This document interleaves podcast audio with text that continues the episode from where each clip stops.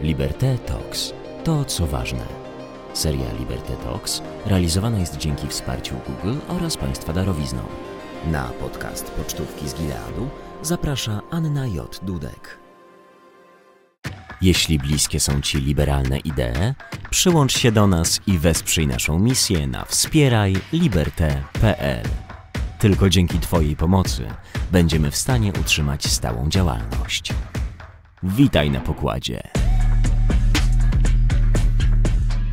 Dzień dobry Państwu, Anna Dudek, witam w kolejnym odcinku podcastu Pocztówki z Giliadu, a dzisiaj do, do rozmowy y, o pewnej bardzo ważnej kwestii, bardzo interesującym ciele, które powstało w Polskim Sejmie, zaprosiłam posłankę Lewicy Anitę Kucharską-Dziedzic. Dzień dobry. Dzień dobry. Także szefową Stowarzyszenia BABA i właśnie członkinię y, od niedawna y, parlamentarnego zespołu do spraw monitorowania podmiotowości dziecka w prawie krajowym. Do tego zespołu, on został y, stworzony, powołany 22 y, lipca, więc bardzo niedawno. W skład tego zespołu wchodzą jeszcze ym, Monika Falej, Monika Rosa, Urszula Pasławska i Robert Obas. To jest dobry skład ludzi, którzy są zaangażowani w pomoc ofiarom przemocy, angażują się w sprawy drastyczne sprawy i trudne sprawy, jeżeli chodzi o e, także przemoc wobec dzieci. E, Czym dokładnie ten zespół będzie się zajmował i co było takim bezpośrednim impulsem, choć domyślam się, że tych impulsów mogło być więcej niż jeden do jego powstania? Impulsów jest więcej, ale ten skład to jest skład początkowy. Mamy pięć osób, bo tyle trzeba, żeby ten e, zespół Mhm. powstał, a że okres zaczął się wakacyjny i ciężko było złapać, e, e, złapać posłów i trzeba było też dać pani marszałek czas na decyzję podjęcia, na podjęcie decyzji, czy ten zespół w ogóle powoła. Bo to jest decyzja marszałka, jeżeli chodzi o zespoły. No więc jest ta piątka wstępna. Natomiast e, na pewno będzie, już dzisiaj wiem, kolejne trzy osoby, które złożą akces do zespołu. I bardzo nam zależało, żeby to rzeczywiście były posłanki i posłowie, którzy się zaangażują w kwestie no, monitorowania i działania na rzecz uwzględniania pełnej podmiotowości dziecka w, w różnych sprawach, które się dzieją w sądzie czy przed organami ścigania, czy, wymiaru, czy wymiarem sprawiedliwości.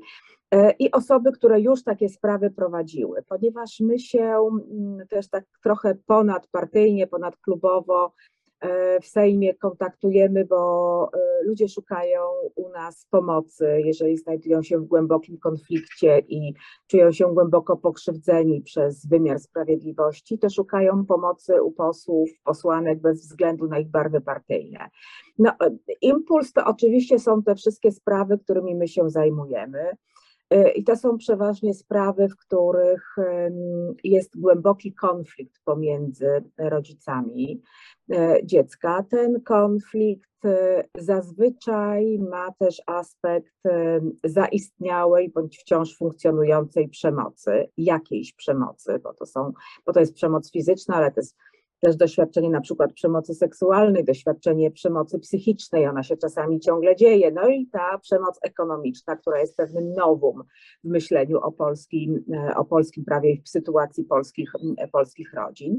No i ten konflikt oczywiście przekłada się na dziecko, albo na jego sytuację, albo w momencie, kiedy mm, rodzice wzajemnie nie mogą się dosięgnąć, że to tak określę, nie mogą się, któryś z rodziców nie może tego drugiego krzywdzić, więc ym, wykorzystuje do tego dziecko, bo kwestia y, ograniczenia kontaktu z dzieckiem, kwestia odebrania dziecka, bądź kwestia grożenia, wezmę dziecko i będę je dalej krzywdzić, bo ty nie złożyłaś, czy nie złożyłeś wcześniej żadnego doniesienia na policję czy prokuraturę w kwestii przemocy w rodzinie, no to to jest coś, co rzeczywiście zaognia konflikt i działa na szkodę dziecka, bo mamy z takimi historiami do czynienia e, non-stop. E, Teraz mamy chyba mocno dosyć medialne konflikty, które toczą się o opiekę nad dzieckiem. I to są konflikty o tak zwaną opiekę naprzemienną, e, w której dziecko ma przebywać określoną ilość czasu jednego, a potem u drugiego rodzica. I e, w takiej, myślę, świadomości nie tylko społecznej, ale także świadomości prawników, sędziów, to się być może powinno łączyć z tym, że likwidujemy coś takiego jak instytucje alimentów, bo skoro rodzice dzielą się porówno opieką nad dzieckiem, no to nie powinny w tej sytuacji już w ogóle być zasądzane e, alimenty. Albo to jest zresztą takiej... częsty motyw, dla którego tak. y, któraś ze stron dąży tak. do, y, do, do, do uzyskania tego typu opieki właśnie. Niestety w sprawach rodzinnych też jest bardzo często tak, że obowiązuje stara zasada, że jak nie wiadomo o co chodzi, to chodzi o pieniądze. I ta kwestia jest no, bardzo konfliktogenna. Zwróćmy uwagę, że nawet w przypadku opieki łączonej, tej opieki naprzemiennej, zwykle jest tak, bądź no, w 90 procentach przypadków jest tak, że jedno z rodziców ma lepszą sytuację finansową. Dziecko ma prawo żyć na takiej stopie, na jakiej żyłoby, gdyby rodzice się nie rozstali. A więc e, nie jest to stopa uśredniona, czy stopa, na której żyje ten biedniejszy, mający mniejsze zasoby finansowe rodzic, ale ten, który jest bogatszy. Więc to, że dziecko zostaje na przykład pod opieką rodzica o mniejszych zasobach finansowych, nie powinno absolutnie odbijać się negatywnie na stopie życiowej, na której żyje dziecko. Więc e, to jest taka trochę błędna interpretacja, ze strony chyba myślę większości ojców, bo to oni są zwykle w tej lepszej sytuacji finansowej, e, że jeżeli będzie opieka naprzemienna, to nie będą musieli dorzucać się do tego worka pieniędzy, który na opiekę albo woreczka, będzie, albo woreczka, tak, który na opiekę nad dzieckiem będzie miała matka. I zwróćmy uwagę, że bardzo w tych, w tych sytuacjach, których mówimy o odebraniu na przykład dziecka matce, bo ona nie ma zasobów finansowych. To też są takie argumenty, że ona nie pracuje, bo musi opiekować się na przykład dzieckiem bądź kilkorgiem dzieci, które są małe, więc ma ograniczone możliwości zarobkowania, dlatego e, opiekę powinien sprawować ojciec. Natomiast już w tym wypadku, kiedy mówimy na przykład o ojcu, już ten argument, że on też będzie miał ograniczone możliwości zarobkowania, bo przecież ma dwójkę małych dzieci, on już jakby nie funkcjonuje. Więc my tu mamy do czynienia z kwestiami, które są raz kwestiami osobistymi, prawnymi, bardzo często y, obarczonymi doświadczeniem przemocy, ale także mamy do czynienia z takimi kwestiami, które są, nazwijmy to, społecznymi, genderowymi, że w jakiś sposób ta walka o dziecko jest także walką o wizerunek społeczny bo mm, matki odczuwają taką ogromną presję, że jeżeli nie walczą o dziecko i dziecko w żaden sposób i na przykład z nimi nie zostanie, to będą bardzo negatywnie odebrane e, Ale, w społeczeństwie. Bo tak jest rzeczywiście. Bo tak jest. Rzeczywiście te stereotypy, zresztą w tej rezolucji Parlamentu Europejskiego z ubiegłego roku, z 7 zdaje się października, dotyczącym właśnie z tej takiej sytuacji po, po rozstaniu, przy orzekaniu opieki nad dziećmi, to zostało poruszone. To znaczy tam zaapelowano, zauważono tę falę ofensywę, to nazwano ofensywą um, przeciw kobietom, która ma zakorzenienie właśnie w tych stereotypach, które są obecne. Tak. Ale zanim jeszcze o stereotypach, bo ja tylko dodam, że jeżeli chodzi o alimenty, to ponad 200 tysięcy zobowiązanych do E, łożenia na dzieci nie wywiązuje się z obowiązku tak, alimentacyjnego. To, to są, dane różne. Niektóre mówią nawet o 300 tysiącach. O, w każdym razie mówimy o sporym mieście, prawda? E, tak, to są tak. miliardy. No miliardy... i mówimy o milionie dzieci, które nie otrzymują. Milion dzieci. No więc właśnie. Czyli rozumiem, że też te kwestie będzie adresował zespół, ale chciałam zapytać Panią o, bo tak, w 72 artykule Konstytucji jako żywo jest napisane, że Konstytucja Rzeczypospolita Polska zapewnia ochronę praw dziecka. Każdy ma prawo żądać od organów władzy publicznej ochrony dziecka przed przemocą, okrucieństwem, wyzyskiem i demoralizacją. To jest po pierwsze, a po drugie, w toku ustalania praw dziecka organy władzy publicznej oraz osoby odpowiedzialne e, za dziecko są obowiązane do wysłuchania i w miarę możliwości uwzględnienia zdania dziecka. Jak to wygląda w polskich sądach? To w, polskich, w polskich realiach my mamy mm, artykuł 216 KPC i ja też go przeczytam, żebyśmy wiedzieli, o czym mówimy.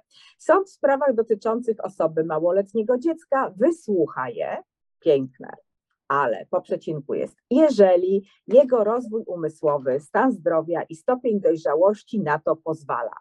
I teraz zwróćmy uwagę, kto ocenia rozwój umysłowy, stan zdrowia i stopień dojrzałości. Czy my mamy jakiekolwiek kryteria w tym zakresie? Nie. Czy ocenia to na przykład biegły, że dziecko ma wystarczający rozwój umysłowy, stan zdrowia, żeby wyrazić swoją wolę, czy być wysłuchanym? Nie, to Nie. ocenia sędzia. To jest jego autonomiczna decyzja. Więcej, ten drugi e, paragraf mówi, sąd stosownie do okoliczności rozwoju umysłowego, stanu zdrowia i stopnia dojrzałości dziecka uwzględni jego zdanie i rozsądne życzenia.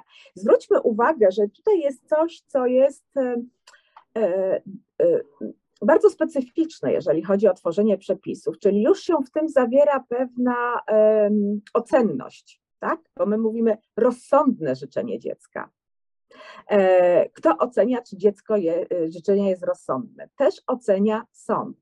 Więc dziecko w tym, czy jest e, na wystarczającym poziomie rozwoju umysłowego, czy jest wystarczająco dojrzałe, czy mm, jest wystarczająco zdrowe na umyśle, żeby mm, wyrazić swoje życzenie i czy to życzenie jest rozsądne, to wszystko rozstrzyga sąd. Więc sąd nie tylko decyduje o tym, czy dziecko wysłucha, ale także jeżeli już wysłucha, to sąd decyduje o tym, czy jego życzenie uwzględni.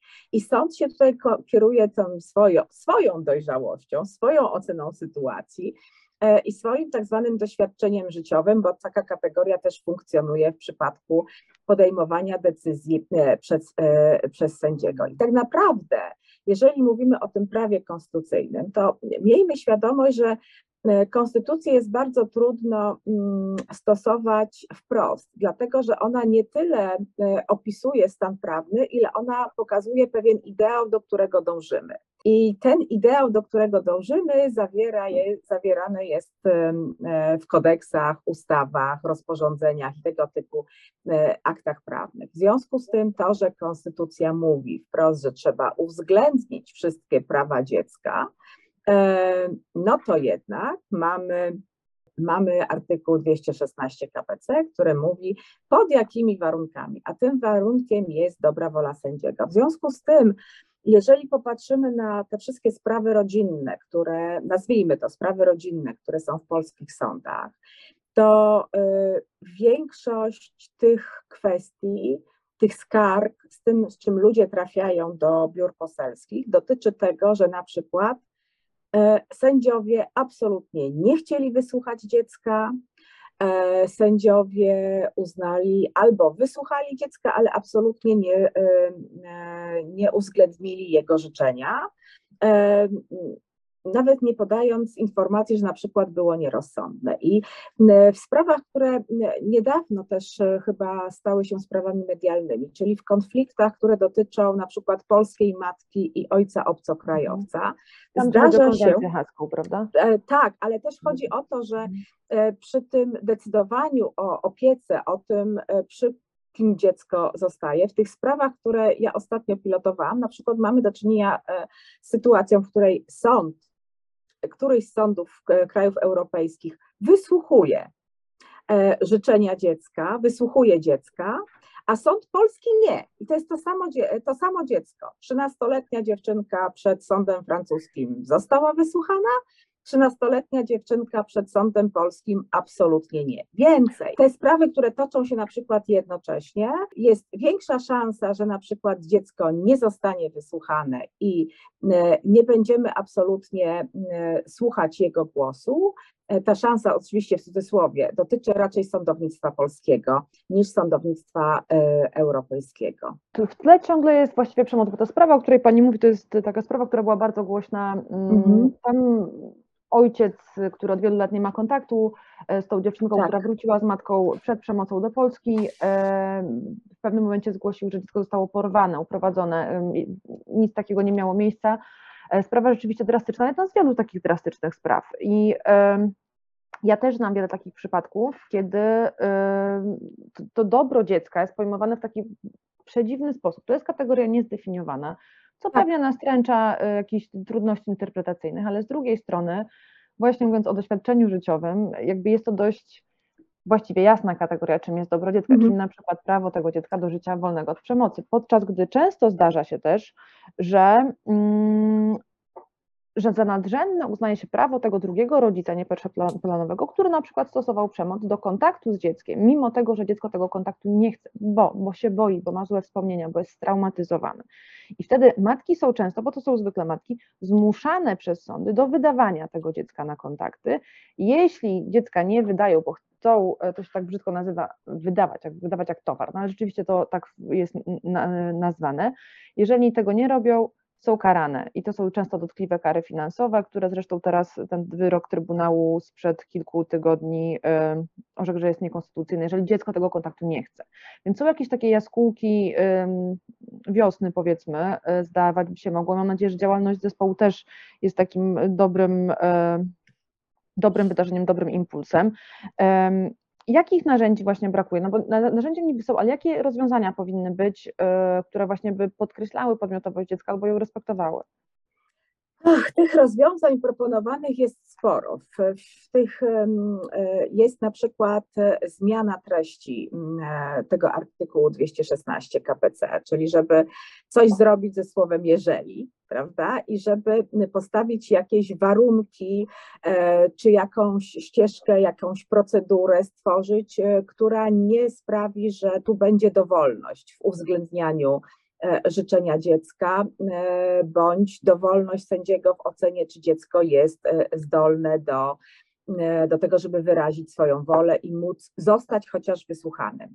Ale e, Pani przywołała e, kilka kwestii, które ja nie chciałabym zostawić bez komentarza. Po pierwsze, rzeczywiście, my nie mamy do czynienia z podmiotowością dziecka nawet w języku, bo pewnie obie widziałyśmy sporo decyzji sądowych, których jest mowa o wydaniu czy przekazaniu dziecka. Więc nawet na tym poziomie językowym dziecko jest traktowane jak przedmiot. I mm, proszę zwrócić uwagę, y, bo pewnie osoby, które nie miały z tym do czynienia, przy tym przymusowym przekazaniu dziecka, jeżeli dziecko bardzo nie chce, być przekazane, jeżeli ono się broni przed tą obecnością, e, przed pójściem do tego drugiego e, rodzica, to my mamy do czynienia z sytuacjami, kiedy dziecko musi krzyczeć, wierzgać, zapierać się, żeby e, można było, żeby ktoś podjął decyzję o tym, że jednak nie będzie przymusowego przekazania dziecka. Więcej, może się zdarzyć, że dziecko będzie krzyczeć, wierzgać, nie chcieć, a i tak siłą się je zapakuje do radiowozu. Z takimi przypadkami też mieliśmy do czynienia. W związku z tym ta wola dziecka niekoniecznie będzie uwzględniona nawet w sytuacjach, które są dla osoby nawet postronnej, a dopiero mówimy o rodzicu, który jest opiekunem tego dziecka i samym dziecku, są potwornie traumatyczne to tam, tam się dzieje agresja, bo przecież to dziecko się zmusza. Kiedy dziecko płacze, krzyczy, wierzga, nie chce, zapiera się, a jednak przełamuje się jego fizyczny opór, to mamy do czynienia z sytuacją przemocową. Tak no, ale jak to jest? Przecież my mówimy o instytucjach, które są teoretycznie powołane do ochrony dziecka i ochrony w ogóle ofiar przemocy też. Mhm. No i okazuje się, że dzieje się coś takiego, to wcale nie że nie. I to jest właśnie coś, bo pani przywołała wyrok Trybunału Konstytucyjnego, który właśnie dotyczył e, sytuacji, w których jeżeli dziecko nie chce zostać przekazane, to należy e, uwzględnić jego e, życzenie. Ale tam się pojawiło znów magiczne słowo, że dziecko nie jest zmanipulowane. Czy dziecko nie jest zmanipulowane, no to znów będzie oceniał arbitralnie sąd.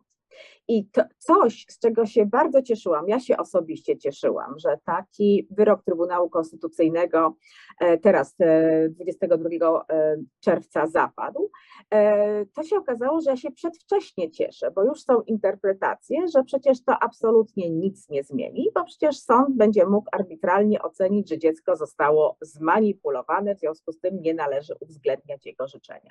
Ale mówimy o sytuacji przemocowej. To jest jeszcze, ja bym się też jeszcze odwołała do rezolucji Parlamentu Europejskiego z 6 października zeszłego roku, bo tam pojawiły się dwie kwestie, które także w polskiej rzeczywistości prawnej są szalenie kontrowersyjne. Po pierwsze, sytuacja, w której sprawy o opiekę nad dzieckiem toczą się i podejmowane są decyzje, sprawy cywilne, mimo na przykład toczącej się sprawy karnej o przemoc. A to jest nagminne w polskich sądach. A to jest nagminne. I tych spraw nie ma obowiązku sąd łączyć. Więcej, sąd się nie musi powstrzymywać z wydaniem decyzji na przykład o opiece naprzemiennej, mimo że mm, toczy się sprawa e, karna czy śledztwo prokuratorskie. Parlament Europejski wytknął to państwo, on nie mówił, parlament, ta, w tej rezolucji parlament nie mówi, które państwo, ale to my wiemy, że to się dzieje między innymi w Polsce i nas Polskie interesuje, że rzeczywiście to nie jest uwzględnione. Wszystkie decyzje o, o tym, żeby opieka była łączona, bądź któryś z rodziców miał e, tą pełnię praw do kontaktu z dzieckiem, powinny być wstrzymane dla dobra dziecka do momentu rozstrzygnięcia spraw karnych, do momentu to jest zakończenia logiczne, prawda? To jest bo, logiczne. Bo efektem jeszcze, tego, że nie ma... Mhm. Proszę, proszę. I jeszcze druga rzecz, która jest tutaj e, kluczowa. My także, i to też zostało powiedziane w, w tej rezolucji Parlamentu Europejskiego. My zwykliśmy traktować polskiej rzeczywistości prawnej przemoc wobec któregoś z rodziców i przemoc wobec dziecka jako coś, co jest osobne. Czyli na przykład, jeżeli śledztwo się toczy, matka została pobita przez ojca, albo odwrotnie załóżmy, natomiast ten rodzic, który krzywdził drugiego rodzica, nie krzywdził nigdy fizycznie dziecka, to polski wymiar sprawiedliwości zwykł traktować tą sytuację jako osobną i nie mającą wpływ na mm, e, opiekę nad dzieckiem. Czyli ten rodzic zagraża drugiemu rodzicowi, ale nie zagraża dziecku. I w tej rezolucji Parlamentu Europejskiego zostało powiedziane, że przecież e, powinniśmy wszyscy uwzględniać sytuację, że ofiara przemocy, przepraszam, że używam tej kategorii ofiara, a nie pokrzywdzona, że ofiarą przemocy jest także osoba, która na tą przemoc patrzyła. Dziecko, które patrzy na mm. przemoc, jest ofiarą przemocy, nawet jeżeli nikt mu nie przyłożył, mówiąc brutalnie. Mało tego, psychologo, psychologowie uważają, że przemoc pośrednia jest przemocą nawet bardziej dotkliwą od przemocy bezpośredniej, tak. choć trudno tu różnicować, dlatego że jeżeli ta osoba, której dziecko pokłada wszystkie nadzieje i ufa, jest jego pierwszym opiekunem, nie jest w stanie się obronić, to znaczy, że nie obroni też jego. Tak to działa e, tak. psychologicznie, co ostatnio mhm. tłumaczyła e, nam e, Agnieszka, doktor Agnieszka Widera-Wysoczańska, psycholożka z, z Wrocławia, psycholożka kliniczna. Zespół powstał 22 e, lipca. E, te wątki, które poruszyłyśmy, e, bardzo, bardzo ważne wątki, których ciągle jest za mało w, w mediach, niestety. Będziemy kontynuować na mamach wysokich obcasów. Ja bardzo, bardzo dziękuję. Będziemy uważnie obserwować działalność zespołu, jak już skończą się wakacje i wszystko ruszy pełną parą. Bardzo dziękuję, proszę Państwa, Anita Kucharska, Kucharska dziedzic posłanka Lewicy i członkini zespołu, żebym dobrze powiedziała nazwę, do spraw monitorowania podmiotowości dziecka w prawie krajowym. Bardzo dziękuję. Dziękuję pięknie. Kłaniam się. Do widzenia Państwu. Jeśli bliskie są Ci liberalne idee, przyłącz się do nas i wesprzyj naszą misję na wspierajliberte.pl. Tylko dzięki Twojej pomocy będziemy w stanie utrzymać stałą działalność. Witaj na pokładzie.